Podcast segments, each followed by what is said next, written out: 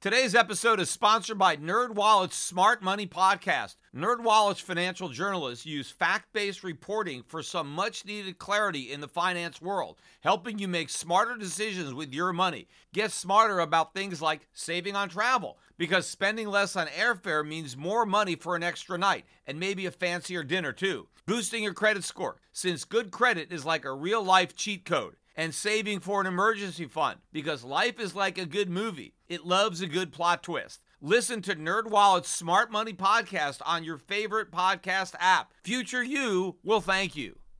Hi everybody, it is Friday, November 6th, 2015, and earlier today, the government released the non-farm payroll report for the month of October. And I was told that this is the most highly anticipated, the most important non farm payrolls number ever. Now, it seems that every month I hear the same thing when it comes to a jobs report because everybody is convinced that it's a single jobs report that is going to determine whether or not the Federal Reserve finally raises interest rates after having kept them at near zero for the last seven years. So, this was supposed to be the determining factor. Nothing that happened in the past even counts. It all boiled down to this number. And the number was well ahead of what the forecast had been for the month of October. They were looking for 190,000 jobs, and we created 271,000 jobs. And of course, there were people that thought it might be less, including myself. Some people might have thought maybe it had been 150,000 jobs, in line with what we've had for the last couple of months. But instead, the October number surprised just about everybody with the number of jobs that were created. And everybody now has jumped to the conclusion that a December rate hike is a lock, right? It is a sure thing. The Fed has no excuse. They're going to move interest rates, lift off at last in December.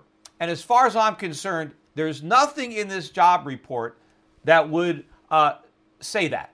There's nothing here that's going to require the Fed to raise interest rates if they don't want to.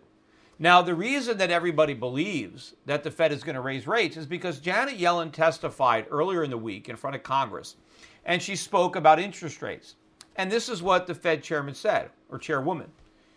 She said that if we get further improvements in the labor market and if we make progress at achieving the Fed's inflation goal, right, which is 2%, uh, the way the government measures it, and if they can achieve that in the intermediate term, whatever that is, right, not the short run, but she wants to be confident that we've got at least 2% inflation in the, in the intermediate term. So if we get that and we get further improvements in the job market. Now, how much further and what type of improvements, we don't really know because the Fed's been saying this all year long. Yet rates have stayed at zero all year long. So whatever has happened thus far, those improvements have not been enough to prompt a rate hike. But if we get these improvements and if we get the higher inflation, Janet Yellen said that a increase, a rate hike in December is a live possibility. A possibility. Well, just because a rate hike is a possibility, it doesn't mean it's going to happen. I mean, it's been a possibility all year. People thought it was possible they were going to raise rates in, in March. They didn't. They thought it was possible they'd do it in June, September. Some people thought they might have raised rates last month. That was possible, but it didn't happen. Look, the Fed said it was possible. They didn't say it was a sure thing. Yellen didn't say if we get all the improvements we want, then we're going to raise rates. She said if we get all the improvements we want, we might raise rates. It's possible. She didn't even use the word probable. She didn't even say if everything goes the way we want, we'll probably raise rates because probable would imply that the possibility is greater than 50 50. But if she chooses the word possible, that doesn't mean anything. Of course, it's possible. I've never said it was impossible that the Fed was going to raise rates. I mean, of course, the Fed can decide to raise rates if they want to make that mistake. I mean, it would only be a mistake from their perspective. It's not an economic mistake. We need to raise interest rates, but not for what the Fed is doing. The Fed's game, I think, requires that rates stay at zero. But yes, it's possible that they could raise them. Look, when you buy a lottery ticket, it's possible that you might win, right? But you don't you don't count on it. and it's probably not going to happen. And I also don't think the Federal Reserve is going to raise rates in December, even though this report was better than everybody thought. Now, I would guess that if it is unrevised, because remember, this is just a first look, they could have a sharp downward revision uh, in December because we have one more of the most important job reports ever uh, before the Fed makes a decision or announces their decision. I think they've already made it, which is not to raise. And in fact, in that uh, congressional hearing, Janet Yellen said that yes, it was a possibility that we would raise rates, but the Fed had no idea whether they would do it or not.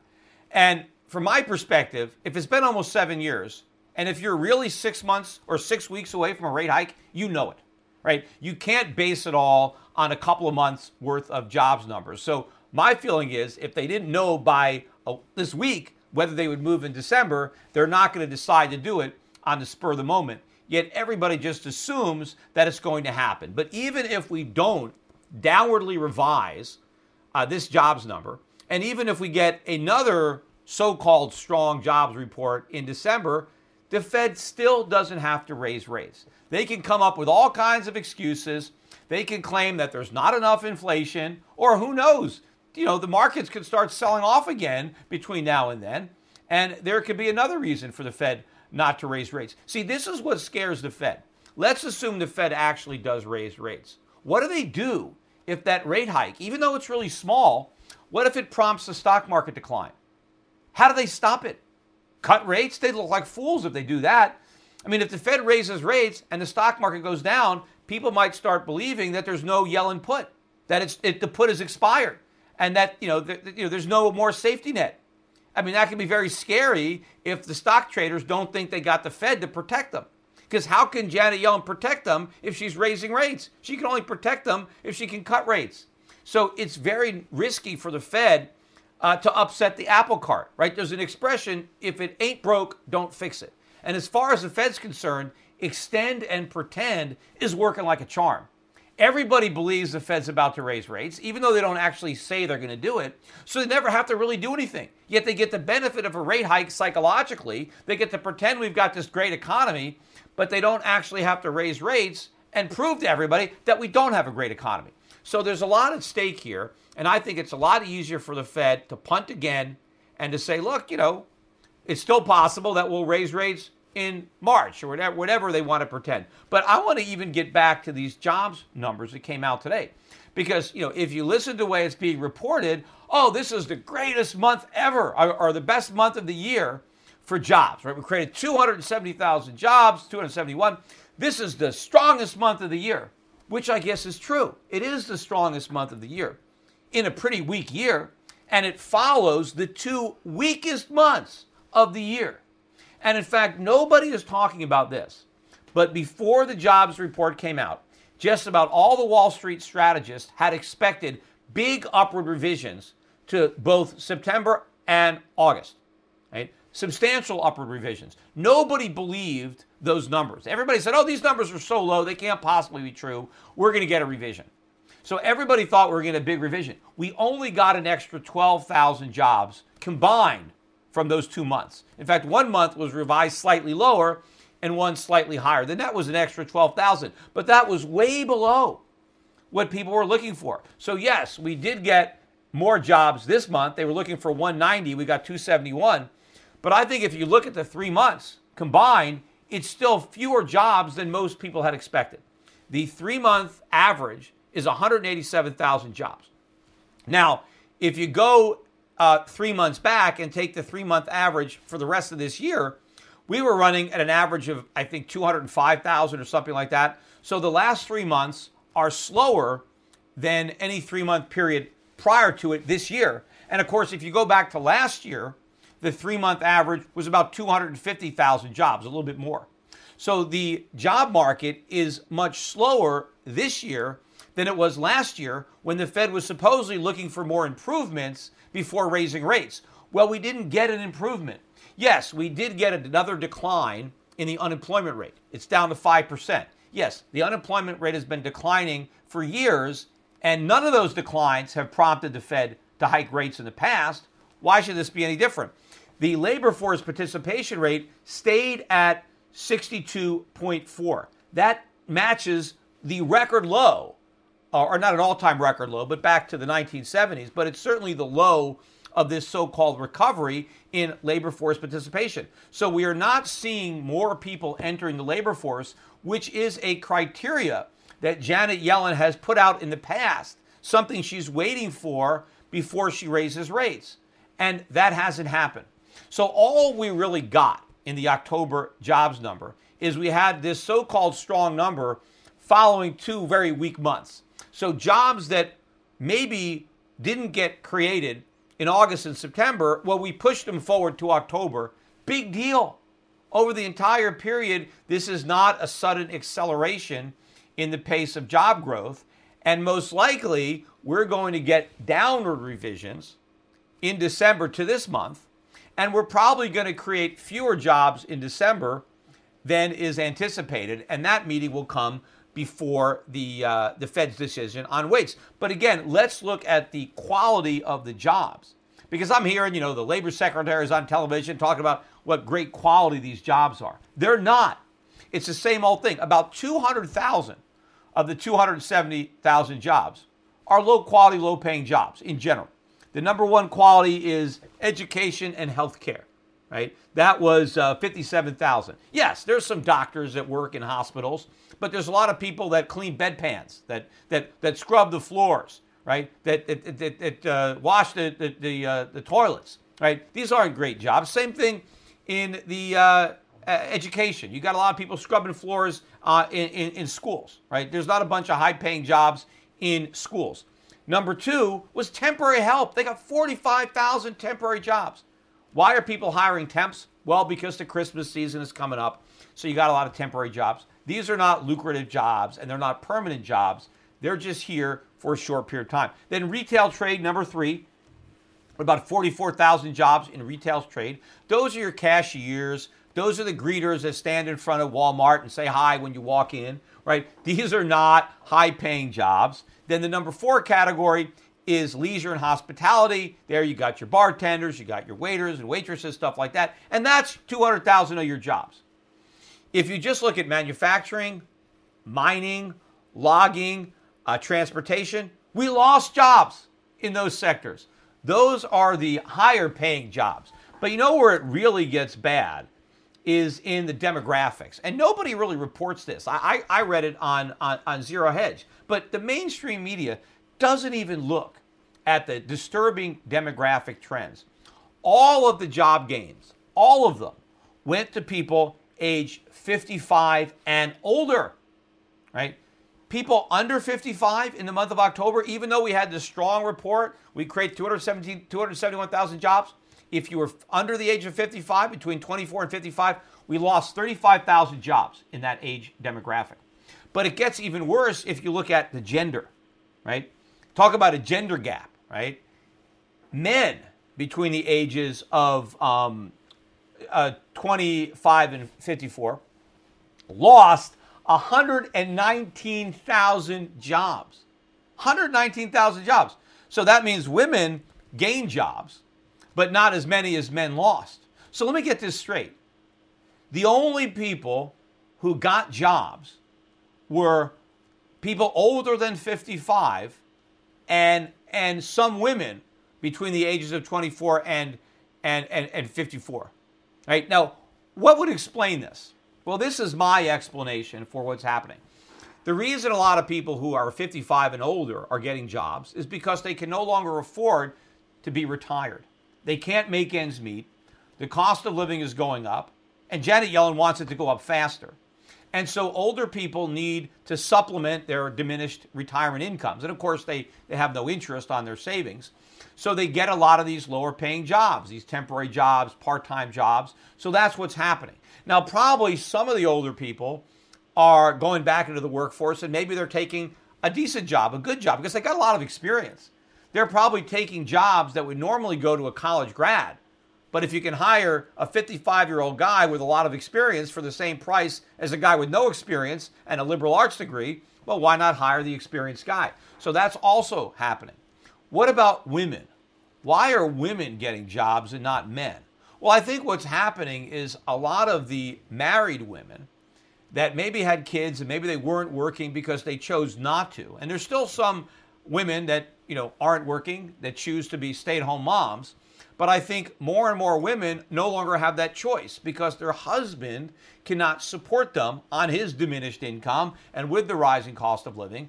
So I think where the jobs are going is to retired people who are coming out of retirement and stay at home moms who can no longer afford to stay at home. Because young men, and some of them are not that young, all the way up to 54, we lost 119,000 jobs, right? That's why uh, so many young men are now living with their parents because their grandparents have their jobs and there's no real jobs for them. In fact, anecdotally, there's, you know, Men's Wearhouse stock was down about 40% today. Just got clobbered. They own us, you know, they bought a Joseph A. Bank. You know those guys, you know, buy one suit, get the whole store for free, whatever they are. But they reported really bad sales. Well, it makes sense. You know, young men are not buying suits because they can't get jobs. Why do they need suits? 55 year old guys, they already have their suits. They got a pretty good wardrobe. Or, you know, if you're getting a job at Walmart, you don't need a suit to stand out and greet people. Or if you're, you know, you're bagging groceries, you don't need to buy a suit. So it makes sense. If young men can't get jobs, they don't buy uh, you know, moderately priced suits because they don't need them because they don't have an office job. So also when you look at these demographic numbers, that's more evidence that the Fed's explanation for the labor force participation rate being so low is wrong. And I've been saying this all along. The Fed is trying to pretend that this low participation rate is because the baby boom is retiring. Well, this jobs report again is more proof that that is not happening. Thanks to the Fed, the baby boom is too broke to retire. The people who are leaving the labor force are the young men that need to be there, that need good, high paying jobs. You know, I heard a report on uh, CNBC today uh, about mortgage rates spiking up. You know, everybody thinks the Fed's going to raise rates, so mortgage rates are going up. But this wasn't alarming the reporter because she said, well, you know, but we're creating all these jobs so it's going to be okay if mortgage rates are higher because people are going to have these jobs and they're going to be able to pay the higher rates. Well, first of all, you know, just because your neighbor got a job doesn't mean that it's easier for you to afford your adjustable rate mortgage if it goes up. I mean, higher mortgage rates are going to be a problem, right? Because a lot of people have jobs and can barely afford the mortgages they have. And if the rates go up, it's going to be even more problematic. But the 55 year old guys, the 60 and 70 year old guys that are getting jobs, they're not going to buy houses. Either they already own a house, maybe they're downsizing an apartment. The people who would be buying houses are the 25, 35, 40 year old guys who lost 119,000 jobs. So the people that we need to buy houses are not the ones that are getting jobs. It's the people that don't need them or can't afford them. That is who is getting jobs. And by the way, now that I'm talking about housing, um, Freddie, uh, uh, Freddie Mac reported just the other day its first quarterly loss in four years.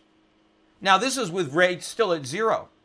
Imagine what's going to happen to their losses if the Fed actually raises interest rates. You know, the Fed doesn't want to have to imagine that. They don't want to have to experience it. They want to continue uh, to postpone that. But I think it's already starting. And remember, you know, Fannie and Freddie were contributing uh, dividends to the government, and that was artificially reducing the deficit. But now that these companies are starting to lose money, and of course, I think they're going to lose a lot more. This is just the tip of a huge iceberg. We've got hundreds of billions that these companies are ultimately going to lose, and they'll lose it even faster if the Fed actually follows through with its threat uh, to raise interest rates. But then instead of sending the government a dividend check, they're going to be sending the government a bill right? And so now the losses are going to augment the deficit because the government's going to have to bail out Fannie and Freddie again. Also, later on in the day, the government reported a surge, in fact, a record increase in consumer credit led by led by auto loans and student loans. Two more bubbles that have been inflated by the Fed and backstopped by the government because a lot of these loans, in fact, the US government now holds almost a trillion dollars of consumer backed loans, but this is all being fueled by the Fed and the cheap money. Why do they want to prick those bubbles? And what's amazing is why are so many college students borrowing so much money when there's no jobs for them? Right? They can't find jobs, yet they're borrowing this money anyway.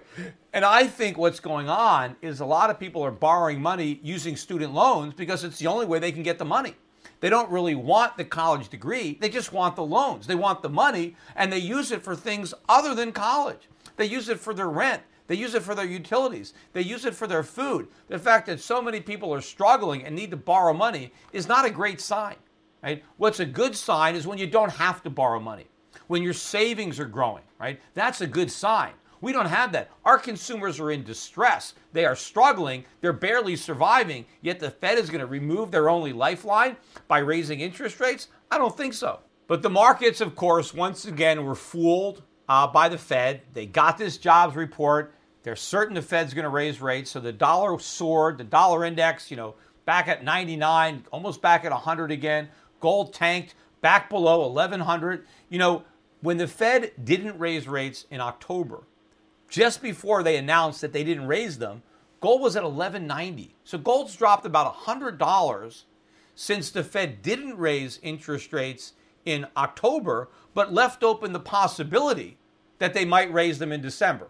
And because of that possibility, gold collapsed, the dollar took off, even though it's just a possibility. In fact, it could be a remote possibility as far as anybody else knows, but just the mere possibility of a rate hike has caused this to happen, which again is what the Fed wants to achieve.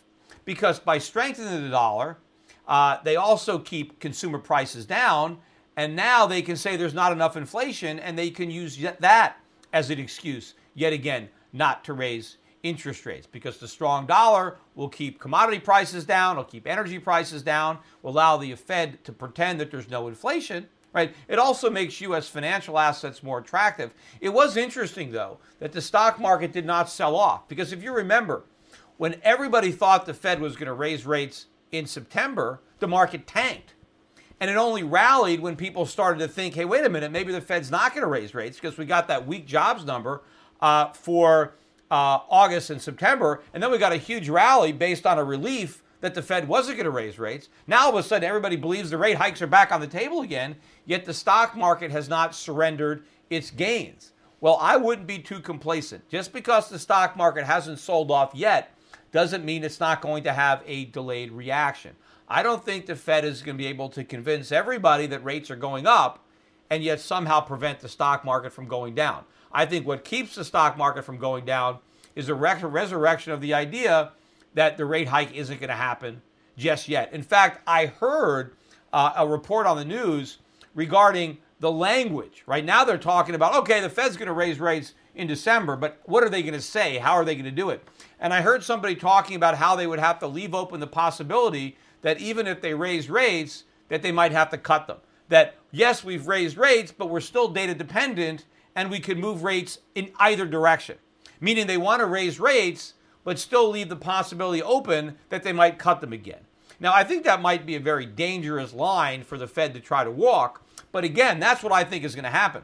I think if the Federal Reserve actually raises rates, they're simply accelerating the moment in time when they have to cut them again. I think if the Fed raises rates, they're going to do more damage to this bubble economy, which means they're going to have to blow even more air to, to fill it back up. So if they do raise rates, that means the onset of QE4 could happen even sooner than if they just continue to pretend they're going to raise rates but not do it.